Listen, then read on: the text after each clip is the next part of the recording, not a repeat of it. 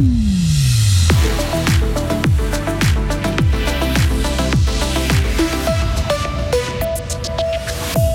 La fermeture des Oubelou laisse les parents et les employés dans le flou. La cigarette électronique sera elle aussi taxée, mais moins qu'espérée par certains antifumés. Et après le fromage et le chocolat, ce sont maintenant les livres suisses qui s'arrachent en France. Un temps variable et venteux aujourd'hui, maximum 14 degrés. La météo va rester agitée, sachez-le, toute cette fin de semaine. Nous sommes jeudi 9 mars 2023. Bonjour Loïc Chorderet. Bonjour Mike, bonjour tout le monde. Après le choc, l'heure est à la recherche de solutions. C'est mardi après-midi que les parents et les salariés de la crèche des Oubilous, d'Aînés, de l'accueil extrascolaire et de la maternelle de Bulle ont été informés. Toutes ces structures sont fermées depuis mardi soir car la société qui les gère est surendettée. Option Gruyère qui coordonne les institutions extrafamiliales du district s'active maintenant pour trouver des solutions d'urgence à proposer aux parents. Sa présidente Marie-France Rodepaquier espère trouver rapidement un repreneur pour les locaux d'aînés. Ces locaux-là sont autorisés et dans ceux-ci, on pourrait presque demain réouvrir et exploiter. Mais comme il y a maintenant cette procédure de mise en faillite, on est bloqué dans nos procédures. Mais en tout cas, nous, on essaye de chercher des solutions pour que dès que la faillite aura été réglée, on puisse rapidement trouver un repreneur. Si on pouvait trouver quelque chose d'ici euh, le mois d'avril, ça serait idéal. On ne maîtrise pas la procédure de faillite. Par contre, on va essayer de prendre contact quand même avec l'Office des faillites pour voir dans quelle mesure on peut faire les choses un peu rapidement quand même. Hein et 29 salariés sont concernés par la fermeture brutale des Oubilous. Ils ont été avertis de la fin de leur activité mardi dans l'après-midi. Option Gruyère et des services de l'État de Fribourg ont organisé le soir même une séance d'information à laquelle a participé Karine et les membres de l'équipe éducative de la crèche d'Aînés. Alors, euh, ben, c'était très émouvant parce qu'on était toutes présentes, donc euh, toutes les personnes qui travaillent. Après, c'était une réunion très formelle pour nous expliquer les choses euh, très formellement et puis avoir quelques informations par rapport euh, surtout au chômage et des choses comme ça. Est-ce que vous avez reçu votre salaire? Pour le mois de février, oui. Est-ce qu'on vous a donné des informations pour celui de mars? Non, rien du tout.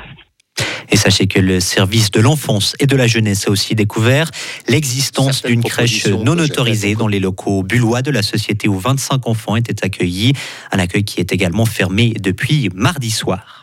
Plus de 1,1 milliard de chiffre d'affaires pour Evis Victoria, une augmentation de plus de 27% pour le groupe basé à Fribourg. Un résultat qualifié d'excellent par la société qui investit dans des hôpitaux, des cliniques médicales ou encore des hôtels. Un texte décevant pour le climat et la biodiversité. La gauche et les Verts libéraux ont critiqué la future politique agricole, la PA 22+, une chance ratée ou un texte qui favorise l'agro-business face aux petits exploitants. Voici quelques-unes des critiques exprimées hier au Parlement.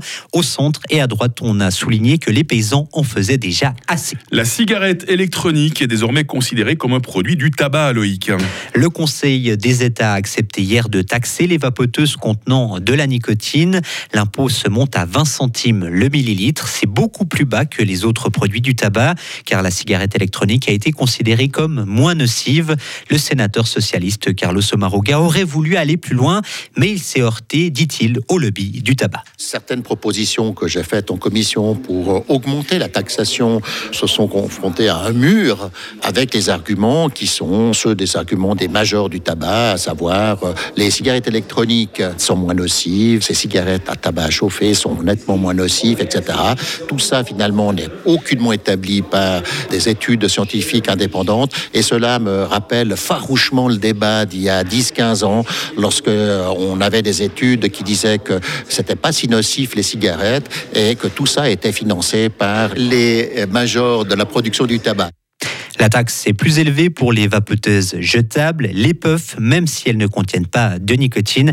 L'objectif est de dissuader les jeunes d'utiliser ces produits qui cartonnent. L'armée britannique ouvre une base militaire dans le Grand Nord norvégien. Objectif renforcer les capacités de l'OTAN dans l'Arctique. Le ministère britannique de la Défense a expliqué hier que la localisation du camp est idéale pour dissuader les menaces dans la région.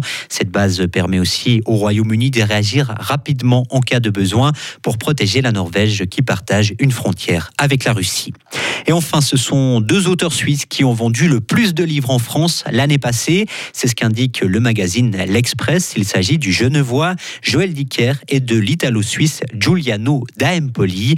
Le premier pour l'affaire Alaska Sanders et le second pour Le Mage du Kremlin, une fiction sur la Russie de Vladimir Poutine. Ah, sachant qu'il ne va pas forcément faire très beau ce week-end, Loïc, ce sont quelques bons conseils lecture que vous nous donnez là. Hein. Ça fait toujours du bien de un petit livre au coin du feu, si on peut. L'actualité se poursuit à 8h30 en compagnie de Loïc Chorderet sur Radio Fribourg.